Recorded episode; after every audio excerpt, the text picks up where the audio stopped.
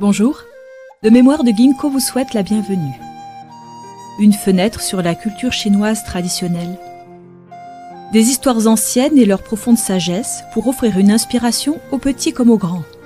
Une invitation pour un voyage vers l'authenticité, la bonté et la tolérance.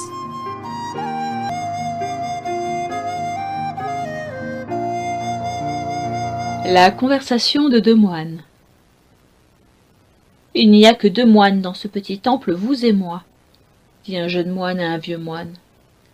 Les gens me critiquent dans mon dos à chaque fois que je descends de la montagne pour demander l'aumône, continua le petit moine déprimé. Ils disent que je suis indiscipliné. Les visiteurs de notre temple ne nous laissent même pas assez d'argent pour acheter de l'encens. Maître, comment notre temple pourrait-il devenir un grand temple, avec des cloches qui sonnent continuellement? Comme vous l'avez dit une fois demanda le petit moine assis dans l'infortuné petit temple. Les yeux clos, le vieux moine écoutait sans un mot. Le petit moine n'arrêtait pas de ronchonner encore et encore. Finalement, le vieux moine rompit son silence. Ouvrant les yeux, il demanda Le vent du nord-est souffle fort. Il neige et il fait extrêmement froid.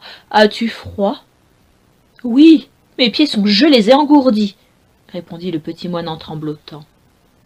Le vieux moine suggéra qu'ils aillent se coucher tôt ce soir-là.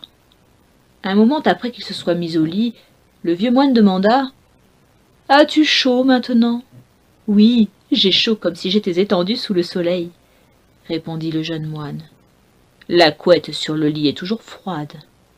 Mais si une personne se couche dessous, elle devient chaude, dit le vieux moine. Réfléchis-y. Est-ce la couette qui te tient chaud ou est-ce toi qui réchauffe la couette? Comment les couettes peuvent-elles ajouter de la chaleur aux gens? dit le petit moine. Il est évident que ce sont les gens qui ajoutent de la chaleur aux couettes. Si les couettes ne fournissent pas de chaleur et que nous ajoutons de la chaleur aux couettes, alors pourquoi en aurions-nous besoin en premier lieu? questionna alors le vieux moine. Après un temps de réflexion, le petit moine s'exclama. Les couettes ne peuvent pas nous donner de la chaleur, mais une couette peut conserver la chaleur pour nous. Le vieux moine sourit. Il demanda à son disciple si les moines qui psalmodient les Écritures ne seraient pas comme les gens qui se couchent sous d'épaisses couettes, et tous les êtres sensibles comme les épaisses couettes. Aussi longtemps que nous sommes très bons, nous pouvons réchauffer les couettes. Tous les êtres sensibles, les couettes, conserveront également la chaleur expliqua le vieux moine. N'aurons-nous pas chaud en nous couchant sous ce type de couette? Les cloches sonnant continuellement dans un grand temple ne seront-elles alors qu'un rêve? Le petit moine comprit soudain. Dès lors, il descendait tôt de la montagne tous les matins pour demander l'aumône. Il continuait de rencontrer beaucoup de gens qui lui disaient des mots déplaisants, mais il était en retour très courtois avec eux. Dix ans plus tard, le temple Bodhi devint un grand temple où venaient prier de nombreux moines et fidèles. Les cloches du temple Bodhi sonnaient continuellement. Le petit moine était alors devenu l'abbé du temple.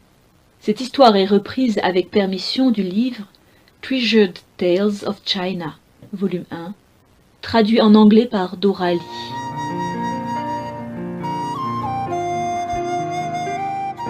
De mémoire de Ginkgo vous remercie d'avoir écouté ce podcast.